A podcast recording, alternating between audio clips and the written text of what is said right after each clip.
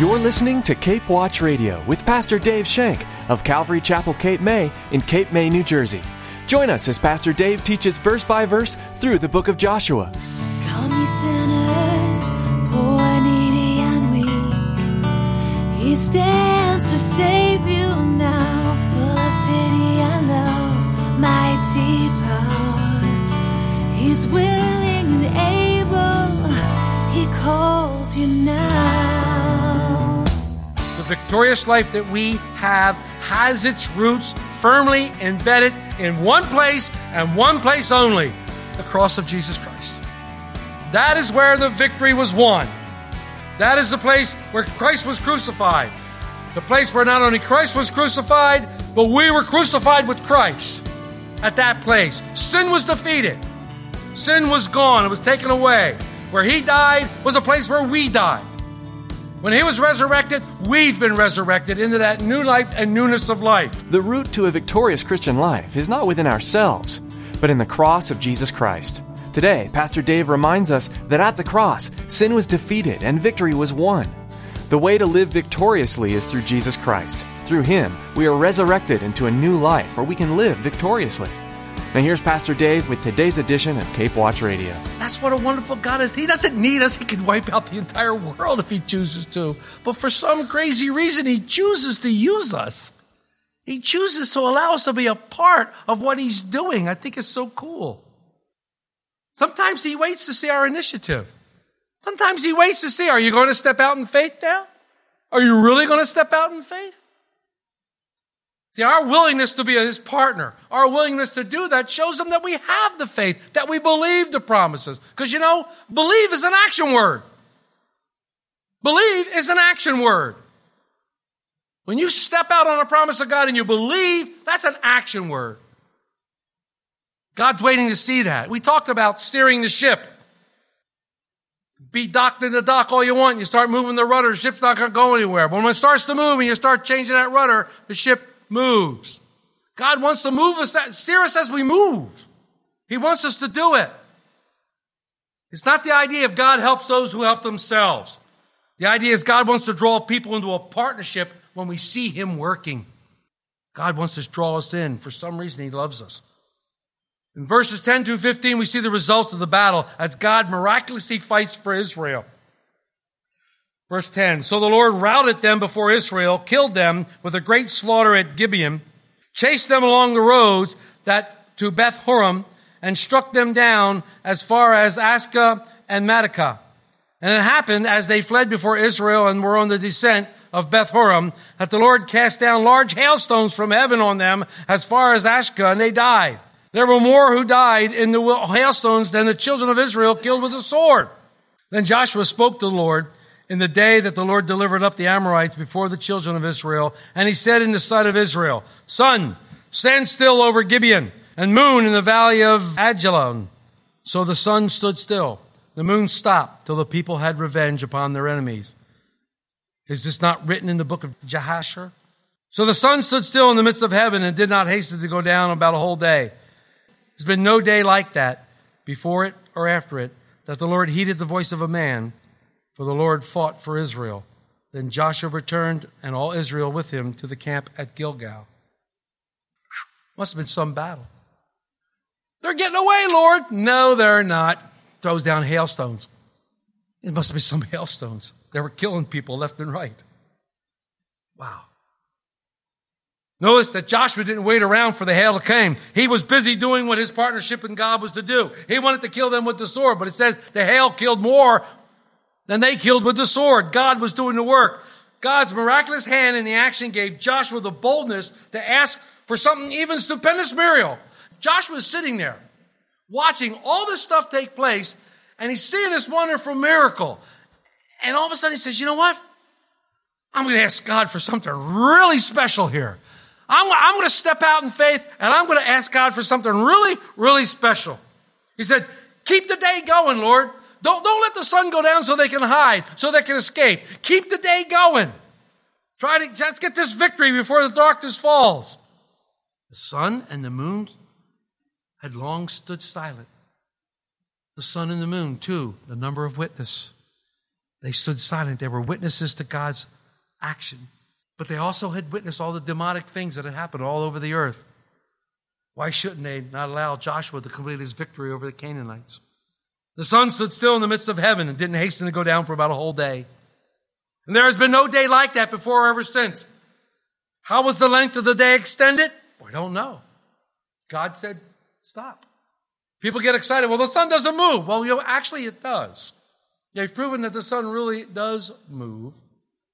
It has some motion to it. We know that the earth does revolve around the sun, but there is some motion to the sun. How did it happen? I don't know. God said it. Again, God didn't ask us to understand these things. He asked us to believe Him. Now, we talked about this vaguely the other day. In 1907, a man by the name of Harold Hill came out with a publication that said during the satellite age and during the time of the moonwalk and during the time of space exploration, they were having trouble figuring out all these things that were going on because they just weren't working out mathematically. You know, these geniuses at NASA, these guys that have brains that are this big. They couldn't figure out why their rockets weren't going where they're supposed to go and why the time frame wasn't working. And supposedly the story goes that there was a Christian amongst them. There was a Christian amongst them, and a Christian amongst said, I know why. You haven't considered the long day of Joshua, nor have you considered the 40 minutes of Hezekiah. And when they figured them into the equations, the rockets went where they were supposed to go.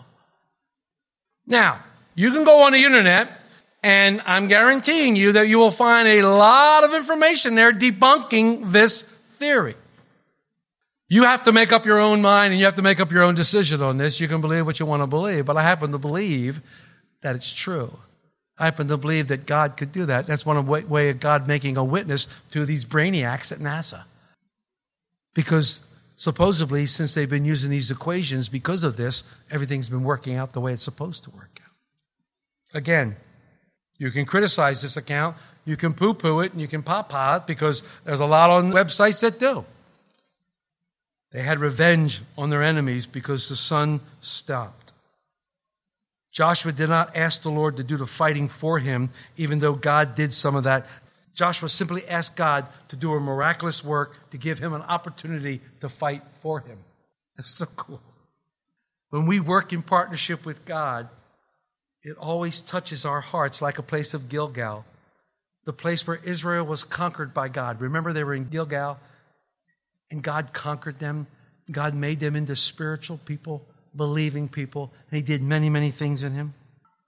When we are conquered by God, when you allow God to conquer your mind. See, if you're having trouble believing that God could do this, if you're having trouble believing that God could use this as a witness to NASA, then might I say, you're having trouble with God. You know, I fight with people all the time about God's word. I fight with people all the time about is there a God? And I always say the same thing to them. Go back to the very first page of the Bible. Go back to the very first page of the Bible, the very, very first verse in Genesis, where it says, In the beginning, God. Stop right there. In the beginning, God. If you cannot reconcile that, if you cannot divide that, do not go any further. Do not go any further. You must reconcile in the beginning God. To reconcile that means that He exists and that He was there beforehand, His preeminence. That needs to be reconciled before you can go any further. Because if you can't get that one phrase, the rest of the Bible will make no sense whatsoever. There's never been another day like this. Never been another day like this.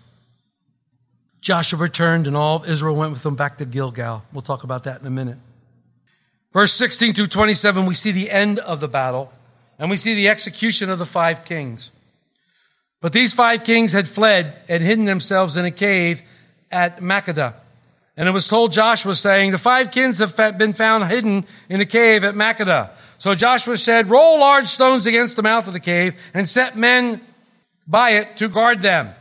And do not stay there yourselves, but pursue your enemies and attack their rear guard. Do not allow them to enter their cities, for the Lord your God has delivered them into your hand. Then it happened while Joshua and the children of Israel made an end of the slaying them with a great slaughter, till they had finished, that those who escaped entered fortified cities. And all the people returned to the camp, to Joshua at Medekah, in peace. No one moved his tongue against any of the children of Israel. Then Joshua said, Open the mouth of the cave and bring out those five kings to me from the cave. And they did so, and he brought out those five kings to him from the cave the king of Jerusalem, the king of Hebron, the king of Jarmuth, the king of Lachish, the king of Eglon. So it was, they brought out those kings to Joshua, and Joshua called for all the men of Israel and said to the captains of the men of war who went with him, Come near, put your feet on the necks of those kings. And they drew near and put their feet on their necks. Then Joshua said to them, Do not be afraid, nor to be dismayed. Be strong and of good courage, for thus the Lord will do to all your enemies against whom you fight. And afterward Joshua struck them and killed them, and hanged them on five trees, and they were hanging on the trees until evening. So it was at the time of the going down of the sun that Joshua commanded, and they took them down from the tree, cast them into the cave where they had been hidden, and laid large stones against the cave's mouth, which remain until this day. Joshua will not allow anything, even the personal captures of the king, to keep him from the Lord's victory. Leave the kings there. They're not going anywhere. Roll a, roll a stone in front of the cave. They can't get out. We'll come back and deal with them later. Let's finish the victory for the Lord.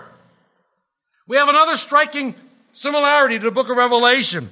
Not only does the false Lord of righteous Adonai Zedek lead a group of nations against Joshua, who was come to possess the land, but also in the midst of their feet, the kings hide in caves in fear of the conquering Joshua. Many, many, when Christ is coming back in Revelation 6, 15, and 16, they hide in caves.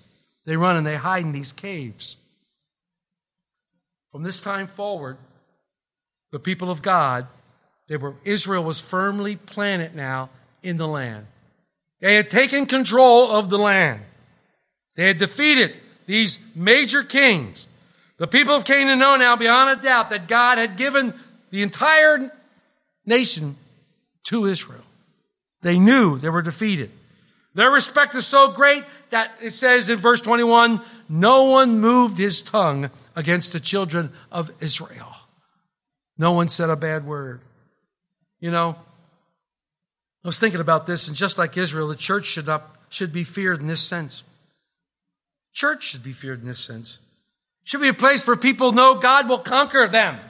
We come here on Sundays. We come here on Wednesday nights. Why? Because we want God to conquer our hearts. We want God to take care of us and do inside of us what He's done inside of others. We want to be for God totally. It would have been so easy to stay home tonight. It would have been so easy to be on vacation and go somewhere. It would have been so easy not to come and hear the Word of God. But choosing to hear the Word of God means you want to be conquered by God. You want Him to be your God. You want to be his chosen. You want to be his child. And so you've come with ears open, listening and saying, God, teach me your word that I might apply it to my lives. And this is what we need to do, and this is what it's supposed to do. And the idea here is, you know, we're going to keep coming as long as God is conquering. If God's doing a work in me, I want to be around Him. I don't want to be anywhere else. You know, there's no place I would rather be than here, teaching. There's no place I would rather be than here, fellowshipping with you. There's no place I would rather be. Sunday, Wednesday, if I had my way, we'd have it every week, every day of the week. It's just so wonderful. But there's so many churches who present a harmless God who demands no surrender from his people. God wants us to surrender totally to him. That way he can use us. He can use us and mold us into the image that he wants to make of us, and that image is Jesus Christ. Joshua kills the kings. They're executed. He makes it quite clear that there'll be absolutely no more accommodation to anybody else in Canaan. He already made the mistake with the Gibeonites. It's not going to happen again. God had showed him this. There's no place for those type of people in our spiritual lives. We cannot ever give room for the enemy, no matter how small. There is no place for an enemy in our lives, and that means the big C word compromise. There is no place for the enemy in our lives. However, we compromise so often. We compromise and we allow things in that God says, I don't want that in there. This is the house of the Lord. Why would you bring that into you? I don't want that part of me. All ground that we have, all ground that we walk on, all ground that is ours belongs to our Savior Jesus Christ. I should take my shoes off because I'm standing on holy ground. I'm standing where Christ stood because Christ is in me. He's in you. Christ is in us and where we are is holy. Why do we try to mix a holy God with an unholy world? Why do we try that so many times? It's an idea of partnership with God in pursuit of victory. God promises victory over all your enemies whom you will fight. Near, He has promised me, not only has He promised victory, but He says to you, the victory is won. The victory is won. In me you may have peace. In this world you will have tribulation, but be of good cheer. I have overcome the world. That's a past tense statement. It's not, I will overcome the world. I have overcome the world. That's a past tense statement. Move a little more quickly, and I'll try to finish up here. We're going to read from 28 to 40. On that day, Joshua took Makkedah and struck it and its king with the edge of the sword. He utterly destroyed them, all the people who were in it. He let none remain. He also did to the king of Makkedah as he did to the king of Jericho. Then Joshua passed from that place and all of Israel with him to Libnah, and they fought against Libnah. And the Lord also delivered it and its king into the hand of Israel. He struck all the people who were in it with the edge of the sword. He let none remain in it. But he did to the king as he had done to the king of Jericho. Then Joshua passed from Libnah and all Israel with him to Lachish and they encamped against it and fought against it. And the Lord delivered Lachish into the hand of Israel. He took it on the second day and struck it with all the people who were in it, and the edge, with the edge of the sword, according to all that he had done to Libnah. Then Horam, king of Gezer, came up to help Lachish, and Joshua struck him and his people until he left none remaining. From Lachish, Joshua passed to Eglon, and all of Israel with him, and they encamped against it and fought against it. They took it on that day and struck it with the edge of the sword, all the people who were in it. He utterly destroyed that day according to all that he had done to Lachish. So Joshua went up from Eglon and all Israel went with him to Hebron and they fought against it. And they took it and struck it with the edge of the sword, its kings and all its cities and all the people who were in it. He left none remaining according to all that he had done to Eglon, but utterly destroyed it and all the people who were in it. Then Joshua returned and all Israel with him to Debir, and they fought against it. And they took it and its king and all its cities. They struck them with the edge of the sword and utterly destroyed all the people who were in it. He left none remaining, as he had done to Hebron, so he did to Debir and its king, as he had done also to Libnah and its king. Wow. Conquest of the Southland was now complete. Joshua had completely conquered now the Southland, the south part of Canaan. He had done this and worked with this. He had partnered with the Lord. He had followed the Lord. Yes, they made a mistake at Ai, but there were no more mistakes. They were always going to follow the Lord. They were always going to listen to what the Lord had told them. And I love what it says in verse 40 to 43. So Joshua conquered all the land and the mountain country in the south and the lowland and the wilderness slopes and all their kings. He left none remaining, but utterly destroyed all that breathed, as the Lord God of Israel had commanded. And Joshua conquered them from Kadesh Barnea as far as Gaza, and all the country of Goshen, even as far as Gibeon. All these kings and their land Joshua took at one time, because the Lord of God of Israel fought for Israel. Then Joshua returned with all Israel with him to the camp of Gilgal. Period of weeks, perhaps months, everything's defeated.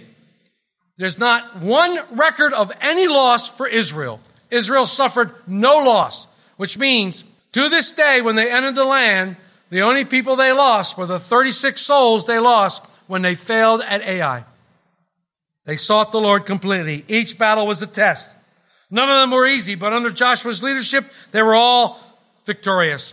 God's desire that we should enjoy the same victory.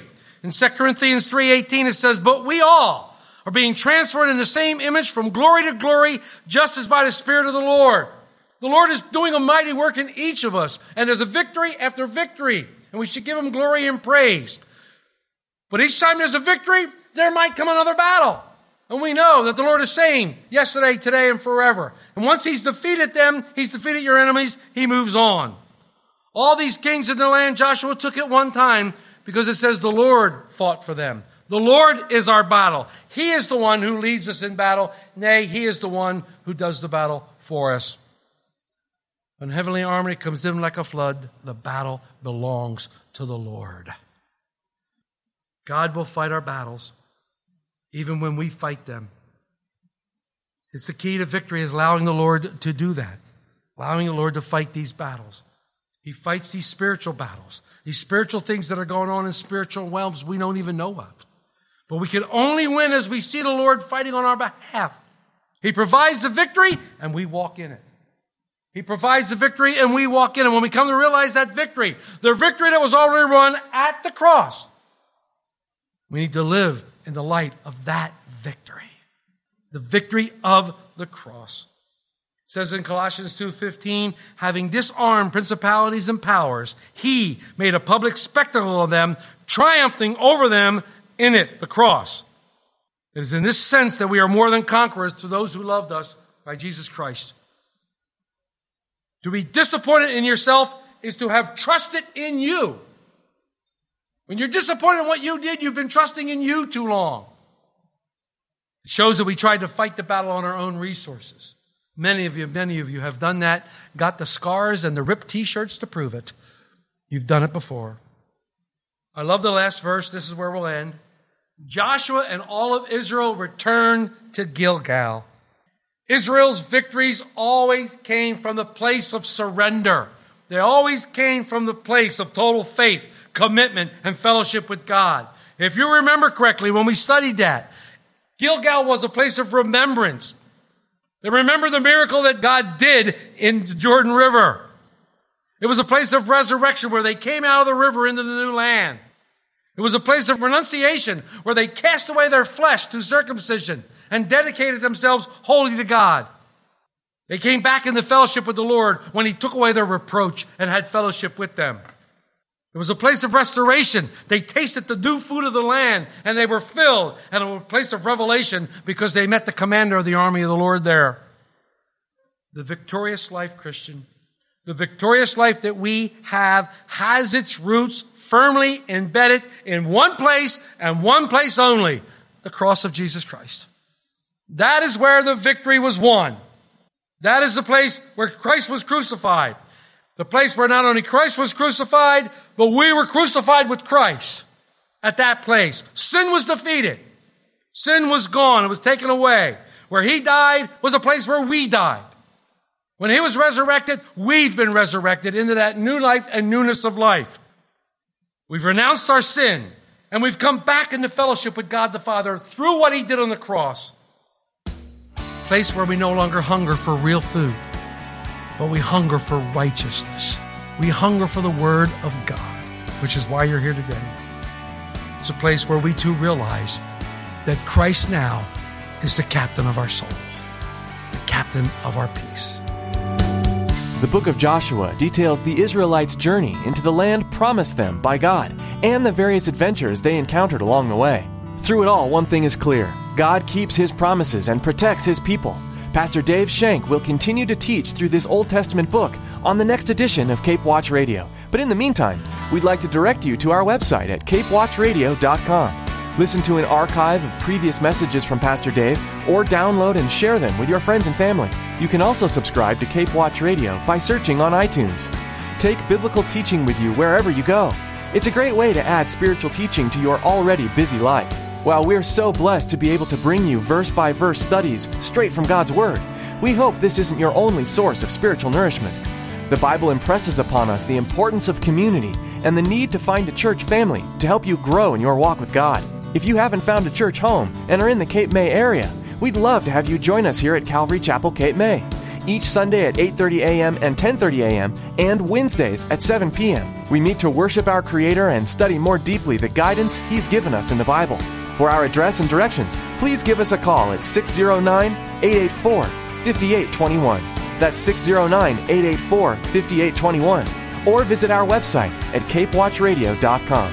That's all the time we have for today, but be sure to join us again for more on Cape Watch Radio.